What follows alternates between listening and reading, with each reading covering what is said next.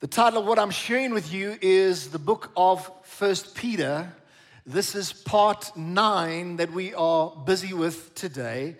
And this is the final message on First Peter. Can you believe it? We started the last Sunday in January, and we've been journeying through this all the time. This is the last Sunday on this uh, book of First Peter.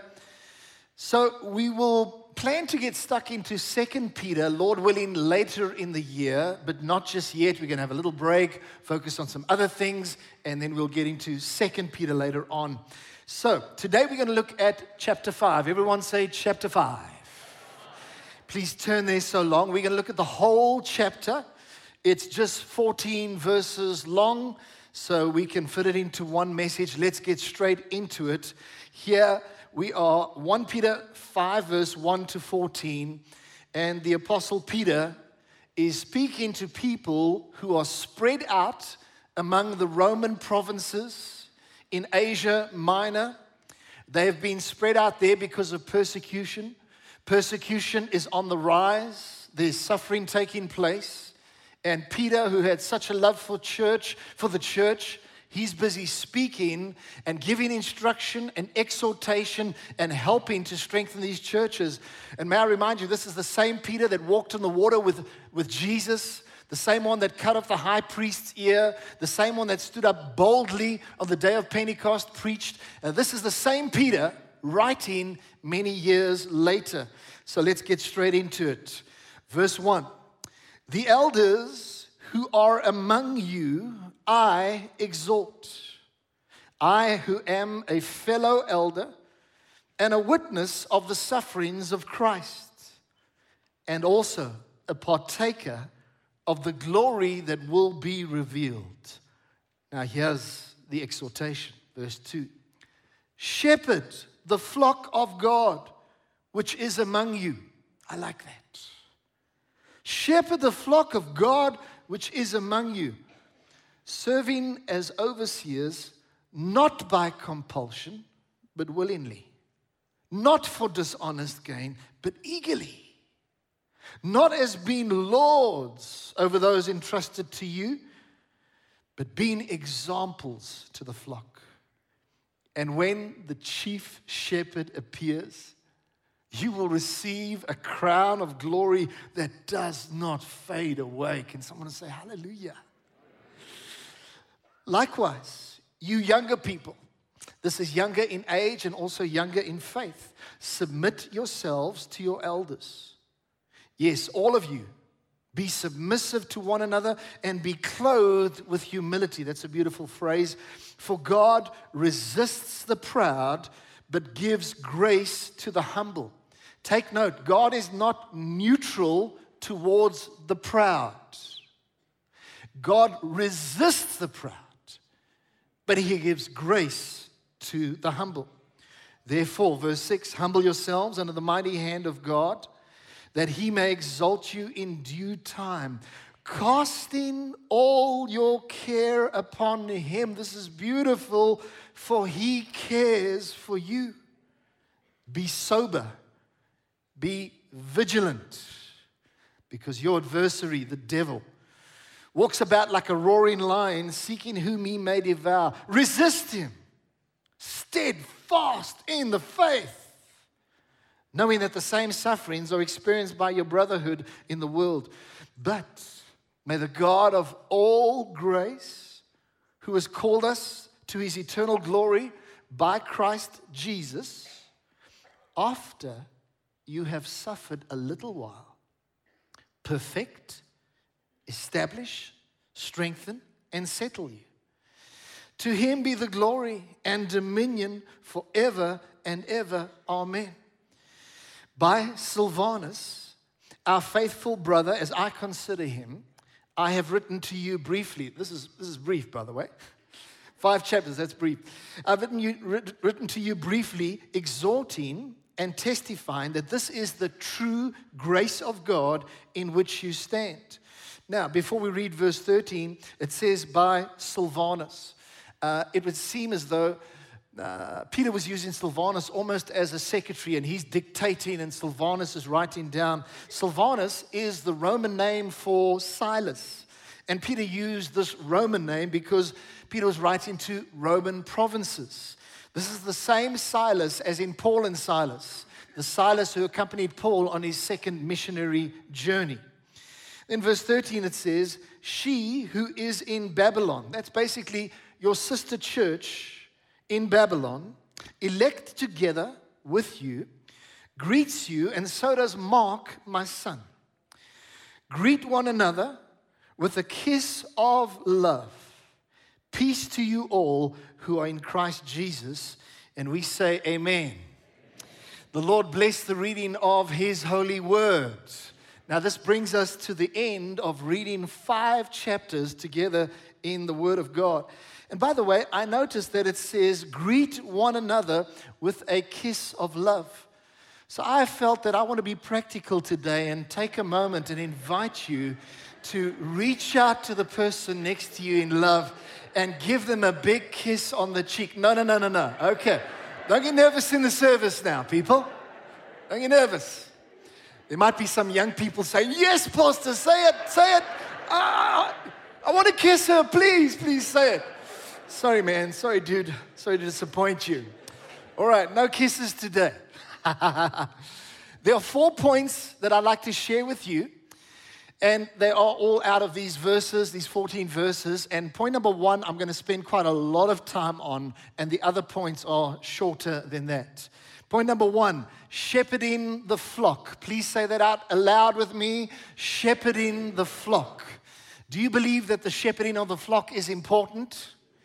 It is certainly important. It is spoken about here very clearly by Peter.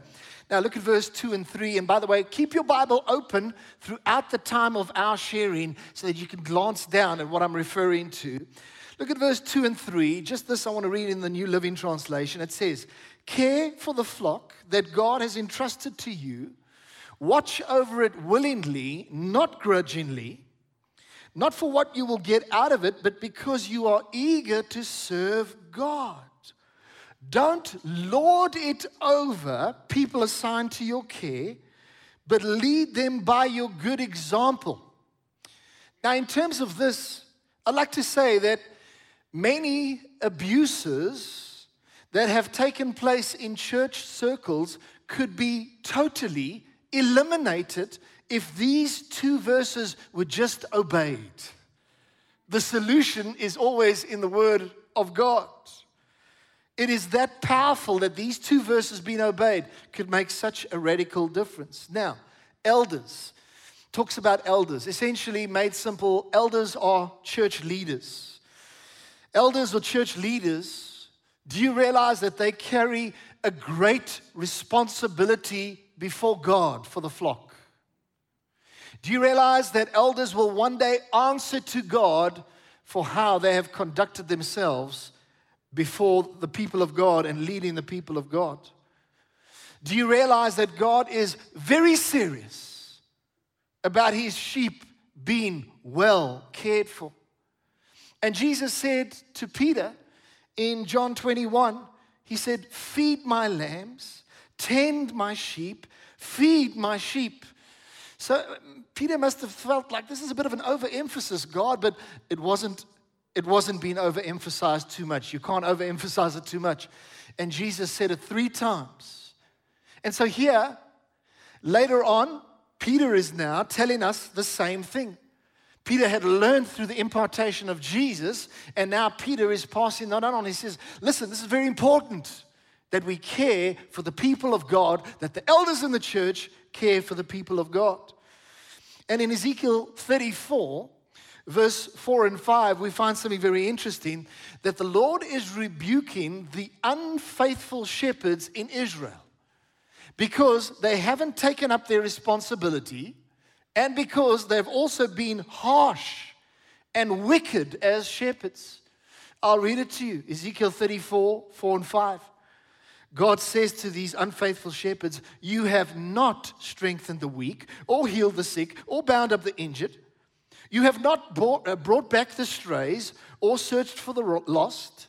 You have ruled them harshly and brutally. Sounds like leaders that were like bullies.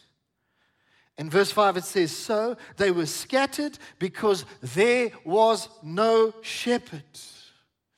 Do you know that the elders, the church leaders, they are supposed to be like those olden day shepherds who had literal sheep, who would protect their sheep.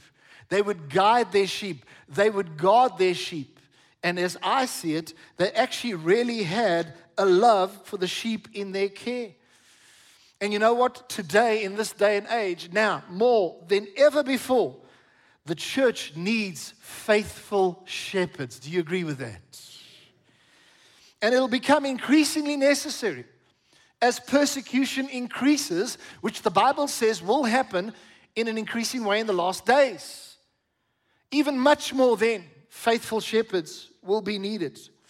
Now, in verse 2 and 3, Peter touches on three characteristics that should not be present amongst church leaders and church leadership. And we need to take note of this. And the three characteristics are number one, compulsion. Number two, dishonest gain. Number three, lording it over people. May I just say a few things on those three aspects? So, these are characteristics that must not be present in church leaderships. Compulsion. Everybody say compulsion. What is compulsion? It is reluctance, it is dragging your feet. And instead of compulsion, there should be willingness. There should be a desire to please God. I think of some of the smaller churches. We're in a large church as Choose Life. But there's many smaller churches, maybe they got 60 or 80 or 90 people in the church. And, you know, oftentimes there's a need to invite people to come and serve on the eldership, and maybe there's four or five places there. But sadly, many times in those smaller churches, they battle to get those positions filled. Nobody wants to serve. There is a reluctance to serve. They struggle to fill those vacancies. You know what? That should not be the case. We should serve willingly. And God is speaking about this. Let there not be compulsion, but let there be eagerness to serve. I think of Choose Life Church. Now, uh, we oftentimes approach people and say, Well, would you be willing to serve as a life group leader, assistant group leader, or as a shepherd, etc.? And uh, we only do that if we sense that people are actually called. Not just anybody should be leading, but there should be a calling to lead. And it's wonderful that many people are eager when we invite them to serve. But sometimes we've also noticed that there is reluctance. People are so focused on their career, their job, what they are doing, that they're not wanting to make themselves available to serve in the house of the Lord, and that is sad. Rather, we should be enthusiastic to serve the flock of God. And so, this is what it's saying no, there mustn't be compulsion, there needs to be willingness a desire to please God. The second aspect that he touches on here is dishonest gain. Please say that dishonest gain. What is dishonest gain? It's about greed. It's about doing it for the money. It's about a church leader who says, Well, what is in it for me? And that is so wrong. Instead of that, there should be eagerness to serve and there should be zeal, true zeal for the things of God. It's sad to say that there is a lot of dishonest gain in some churches today. Even in churches in our city, there are churches that are out there to make a buck for dishonest gain. They think you open up a church like, like a business, trying to make money. I mean, they've lost the plot in terms of that. They're not even called by God, yet they start a church. I want to say loud and clear that those are not true churches of God. They are frauds. And it needs to be said. Somebody just rocks up in a country. Next thing, they got 40 people in their church. Next thing, there's a Rolex and fancy clothes, and they're driving a Range Rover. I'm thinking, no, that is wrong. They are not representing God well and they are fraudsters. Now, people listening to me right now online, I want to encourage you if you are looking for a church, just because outside it says church doesn't mean it's a true church of God. make sure that there is this kind of spirit that Peter is speaking about in the leadership of the church. And so let me tell you this true elders don't focus on money, but they focus on building the kingdom of God and pleasing God. Amen? So, compulsion, dishonest gain. Then there's the other aspect, lording over people. Please say that with me lording over people. What does this mean? It talks about basically leaders or elders that are domineering, that are controlling, that they are forceful. And when you don't want to do what they say you must do, then they try to force you. It is a shame that that exists instead of lording it over people, there should be example setting that leaders are setting good examples for people to follow by their very lives and the way in which they live. Listen to the statement leaders should be examples, not dictators. Do you agree? It's sad that some leaders say, well, do as I say, not as I do. They're effectively saying that you know, my life's actually such a bad example that don't even follow me because it's a bad example. That's not right. I think of the Apostle Paul. He wasn't two faced in the way in which he lived. He was quite happy for people to follow the example of his life. In fact, he said, Follow me as I follow Christ. And a leader who is not prepared to say, follow the example of my life, is probably doing something that is wrong. Because a true leader like Paul, he said, Follow me as I follow Christ. Listen to the statement. Don't just tell the way, but show the way. I believe that leaders should be out the front, leading by example. They should not be at the back with a whip trying to drive their sheep. No, Church leader, if you're listening to me online, get out in front and lead by example. That's what God calls for you to do. Have you ever encountered a domineering pastor? Have you ever encountered a bossy pastor? It's terrible to serve in an environment like this, like that. People's lives get destroyed, people's lives get broken. But in verse 3 in the Amplified Bible, let me just read it to you. It puts it across beautifully. It says, Not lording it over those assigned to your care. And then in brackets it says, Do not be arrogant or overbearing. This is for church leaders. But be examples of Christian living and set a pattern of integrity for your congregation. Can I get an amen? amen. This is the right heart, this is the right spirit. And let's also remember that the flock, the body of Christ, the local church, does not belong to the elders, but it belongs to the chief shepherd, Jesus Christ Himself.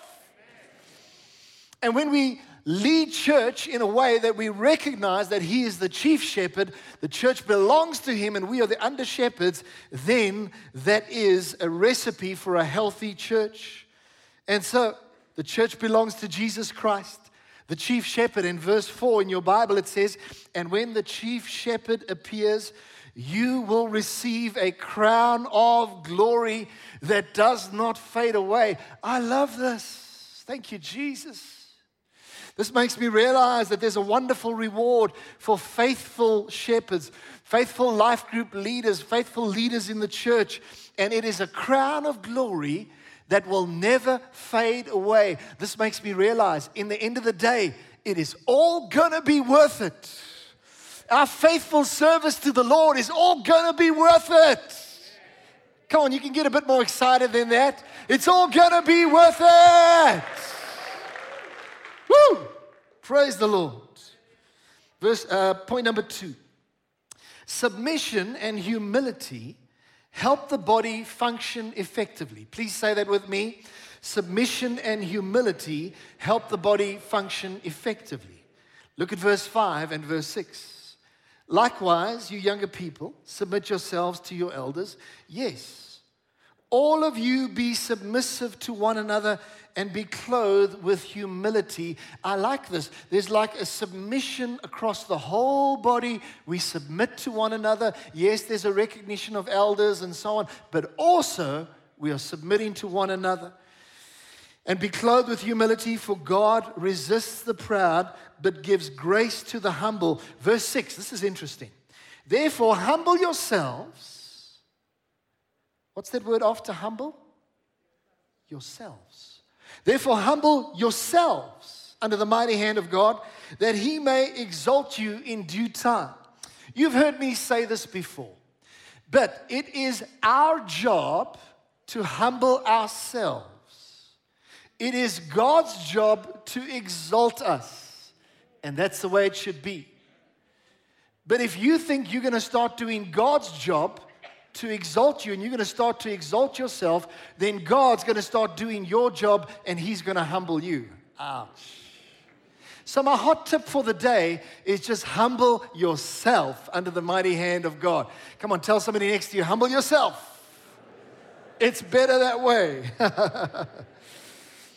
in chapter 3, two chapters earlier, we're dealing with chapter 5. In chapter 3, Peter had spoken extensively about submission in the family unit in the home. But now we see that Peter is talking about submission in the local church. And he's effectively telling us these are the things that need to be in place for the local church to function effectively. What is needing to be in place? It's a certain attitude where there is submission. It's a certain attitude where there is humility. Just imagine a congregation where every single member has a heart of humility before the Lord. Imagine a congregation where every single member has a submission to one another and esteems others better than themselves. That's what the Bible says. It's sad for me when we see so many church splits taking place. I met with a pastor during the week, first time I've ever met him. He runs a church in the south of the city, and he came and met with me. He's been leading this church since about 2008. And uh, he said to me that they have already been through two church splits. I felt very sorry for him. And I believe that if we will apply this kind of thing of submission and humility and this attitude, there will be far less of that nonsense taking place because there's a humble attitude towards others. There's a regard for others. Amen? Now, point number three. Are you still with me, church? Please eyeball the person next to you and check that both eyes are wide open. Fantastic. Praise the Yara. Like they say in the AGS kerk, praise the Yara. Now, amen. Point number three casting your cares. Say this out loud with me casting your cares. Verse 7 casting all your care upon Him, for He cares. Say the word cares. He cares for you.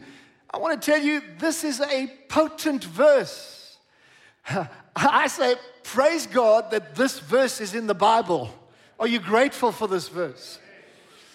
And we sure need this verse, especially in today's stressful world in which we are living.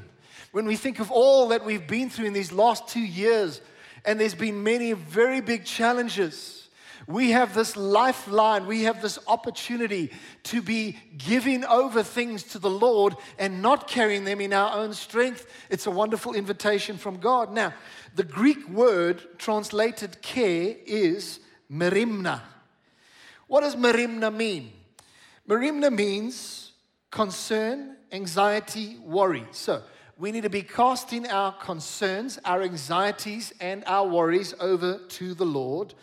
But Merimna also strongly conveys the idea of distraction. Please say distraction.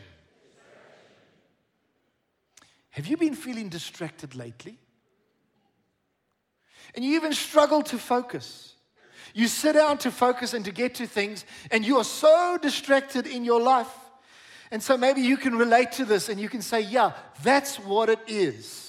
It's not so much fears and anxieties, it's just endless amount of distractions. And I want to say the Lord wants you to surrender those distractions to him, but it takes a part from you where you have to surrender those distractions. But it's to me so beautiful. Here, Peter is reminding us as believers that we can give our troubles to God. Yes, He is interested in us giving our troubles. And also, He's reminding believers that God truly cares. Can you hear those three words today? God truly cares. Have you ever cried out to God in frustration and said, God, do you even care what I'm going through? I'm sure many of us have, if not most of us. We get to that point, we're frustrated. There's been this after that, after that, after that. And we say, God, do you really care? And I want to say the truth is, he absolutely does. And he says it in his word in verse 7 for he cares for you. Hallelujah for that. Please tell the person next to you, God really cares for you. Tell them that. God really cares for you. And verse 7 in the Amplified says the following. It kind of expands on a bit. It says, casting all your cares, and then in brackets it says, all your anxieties, all your worries, all your concerns once and for all on Him, for He cares about you. Now, I love this place, this part. He cares about you with deepest affection. Would you just believe God's word? He cares with deep affection and watches over you very carefully. You are the sheep of his pasture. He's watching over you now. In this week, when you were so stressed out with that thing that happened on Tuesday, he's watching over you with affection. He's watching over you with great care. But also realize that it takes humility to recognize that we need His care. It takes humility to realize that we need God's help. Because if you're not going to humble your heart, God says, I will oppose the proud. But God says, if you will humble your heart and choose to have an attitude of dependence on me, then the grace will flow. He resists the proud, but gives grace to the humble. He gives grace to the contrite of heart. He gives grace to the those who are, have a broken spirit. And so, if you want to receive God's grace, I have to tell you today that it comes with a low door of humility, recognizing that I cannot be self reliant. I'm not strong enough to live on top by my own guts and personality and mindset and so on. It takes the Father in heaven and I am a sheep and I humble myself and I say, God, I receive your loving care. That's what you need to do today, church. God, I receive your loving care, humbly coming before you because I trust that you really do care. Amen. Now, it says, casting your care on the Lord. Notice that word casting. Would you please say casting? Say it a bit louder casting. Now, casting, that word, basically implies that you are throwing it far from you. Now, let me do a little check here. How many of you you quite enjoy fishing? Maybe you're not even a professional or maybe you're a professional. Raise a hand if you quite enjoy fishing. Stick up your hand. Suddenly people are shy to say I'm a fisherman. Because you think afterwards you're going to ask you what's the biggest fish you caught, eh? And then you get that uh, evangelistic anointing, how you show bigger than what. All right, now, what happens? Let's say you got your rod and you've figured it out. You've got your floater, you've got your weight, you've got your bait, and all of that. I know there's different ways of catching fish, so don't give me a hard time here. But the idea is if you have a rod, is that you cast your rod. You cast your line out onto the water. Now, would you agree that if when you cast, it lands next to you, you're not casting very well? Would you also agree if you cast and it lands in your buddy's ear, you're in trouble? and so the idea with casting is that there you create distance. And I think as Peter, don't forget, Peter was a fisherman. He knew about casting not only with a pole, but he knew about casting nets. And he, he's speaking with authority here, and he says, This is the way in which you do it. You cast your cares onto the Lord, you get distance between you and your cares. And so I want to say to you, child of God, today, cast your care far onto the Lord, onto his capable shoulders. By the way, Peter was quoting when he was talking about this in 1 Peter 5. He was actually quoting from Isaiah, uh, sorry, from Psalm 55, 22 in the Amplified Classic. And it says this Cast your burden on the Lord, and I like this, releasing the weight of it. Cast your cares on the Lord, releasing the weight of it. Sometimes I've been praying to God and I've given my care to the Lord in prayer, but if I'm honest, I have not released the weight of it. I'm still holding the weight. May I encourage you as you cast, you release the weight of it. And by the way, the heavier the weight on the rod, the further you can cast. And so we need to release the weight of it unto the Lord. So realize this casting is not about passivity, it calls for actions. So cast it far from you, release the weight of that burden. Point number four this is my last point. Be vigilant and ready to resist the devil. Say this out aloud with me. Here we go. Be vigilant and ready to resist the devil. This is actually how we need to live our lives. Now, look at verse 8 and 9. Be sober, be vigilant, because your adversary, the devil, walks around like a roaring lion, seeking whom he may devour. Resist him. Say that with me. Resist him. Steadfast in the faith, knowing that the same sufferings are experienced by your brotherhood in the world. I would just like to point out that this says here that the devil walks around like a lion. He walks around like a lion, but he is not a lion. He is always trying to copy the real thing, but he will never be able to succeed. Because I want to say this loud and clear that there is only one true lion, and that is the lion of the tribe of Judah. It is our God. Come on, put your hands together. There's only one true lion. And when that lion roars, Mountains tremble before him, the earth shakes before him.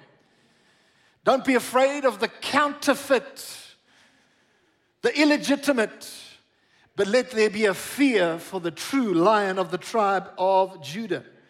Now, I found something interesting because as you look at verse 8 and 9, I see that Peter has grown. He has grown to be a more sort of like brave person. He's grown to be a more resolute and determined person. May I remind you, 30 years earlier, Peter was denying Jesus on three occasions. But since then, he had now grown and he had learned to stand firm against persecution and to stand firm against the attack of the enemy. And now he's urging you and I, as believers, that you and I can also stand firm against the enemy. I really pray that faith will arise in your hearts today, that you can stand firm against the enemy. I really pray that. What's also interesting for me is know this that you can certainly grow in your ability to withstand the enemy. Now, isn't that good to know? Peter, at one point in time, he wasn't so good at resisting, but later on, you see this guy, he knows how to club the devil, absolutely. Club is Greek word for speedily extend your arm and slap. He's learned some stuff. You might have been only serving the Lord for three or six months. And maybe you haven't grown that much yet in your ability to resist the devil. You can still resist him now. Let me tell you, be clear about that. But as you grow in your understanding of the Lord and understanding of who you are in Christ, you get a little bit more annoyed with the devil and you say, Devil, get behind me, you silly old stinking thing, in Jesus' name. I remember there was a pastor and he told the story that he woke up one night and there was a sense of an evil presence in his home and he walked into his lounge and he saw the devil was sitting on a chair there and the devil was now trying to make him fearful and intimidate him. And he took one look at this. I don't know if it was smith or wigglesworth or something like that. Was it wigglesworth? And he took one look at the devil and he said oh it's only you. I'm going back to bed. Why? Because he had learned that you can withstand the devil. Child of god you can withstand the devil. You've got to know that. And this aspect of being vigilant, everybody say the word vigilant, is interesting. What does vigilant mean? The definition keeping careful watch for possible danger. When you're vigilant, you're watching out for possible danger and you're ready to respond. I think of driving in South Africa at night. and sometimes there's risks associated with driving at night, especially when you stand in one of those big intersections and the robot is red and you can't go, and there you're standing. And with, with my wife and, and us as a family, we, we make sure the windows are closed, doors are locked, and I say, keep an eye out, guys. Basically, I'm saying be vigilant. And at the same time, make sure that your foot is on the accelerator, you're ready to rock and roll and get out of there. Now, by the way, isn't it so sad that it is this way in our country, but we believe that better days are ahead and God is going to heal our nation? Crime will come under control. Just because there's a mess now doesn't mean that there will always be a mess. Come on. And so being vigilant is like that. You're alert and ready to respond to any danger. And let me say this to you as I'm starting to draw to a close. The best way for you to withstand the enemy is for you to be strong in your faith. Now, what I mean by that, I mean that you believe that Jesus has already defeated the devil and that he has given you authority over the enemy, and then you act in accordance with that. That is being strong in your faith. And Jesus said in Luke 10, verse 19, He said, Behold, I give you authority over all the power of the enemy, and nothing shall by any means hurt you. You have to know that He who is in you is greater. I pray that the Spirit of God stirs that within you. He who is in you is greater. The authority has been given to you. You cannot fight off the devil in your own strength. But in the authority of God, you defeat him. Also, just to say that one thing's for sure the devil has no good intentions for your life whatsoever. All he wants to do is devour and destroy you. You think you're going to mess around with the occult and it's going to be good and some nice things will happen. Rubbish. It will not happen like that you'll begin to open your life up to destruction and devouring and death. Don't play with the devil. He only has bad plans for you. And he comes and he'll try to tell you lies and he'll try to tell you, you know what? You want him to do that in your life, but you won't succeed. He'll tell you, you don't have the talent. Others have the talent. You don't have the talent. He'll say, you are going to fail. But that's a lie. Don't accept that. Resist the devil when he comes with his lies. Let me give you another example. This is very important. The devil will come and tell you, he will say, Life is not worth living. He'll say to you, You're actually a burden to all the people around you. And this is one of the main lies he uses. He said, He'll say, Your family will be better off without you. Don't believe let there be a vigilance in your heart that rises up and you resist the devil. And this is what it says in James 4, verse 7. It says, Submit yourselves therefore to God, resist the devil. And this is what my Bible says, and he will flee from you. Say that with me. He will flee from you. A little louder. He will flee from you. Can we believe God and take him according to his word? He will flee from you. Let faith stir in your heart. So, I trust that you've enjoyed our series on First Peter. Can we honor God for His word? Come on, child of God. We honor God for His word. Somebody say hallelujah. Stand with me, please. I'm going to close in prayer. But I just want to read to you two verses, verse 10 and verse 11. Because we did see that there was an element that came through quite strongly of suffering, but we have victory in Christ, even through the whole book of First Peter. But listen to this verse, and maybe let this be kind of the parting shot here. verse 10 and 11. Maybe you'd like to close your eyes. But may the God of all grace, who has called us to his eternal glory by Christ Jesus, after you have suffered a while, may he perfect, establish, strengthen, and settle you. To him be the glory and dominion forever and ever. Amen.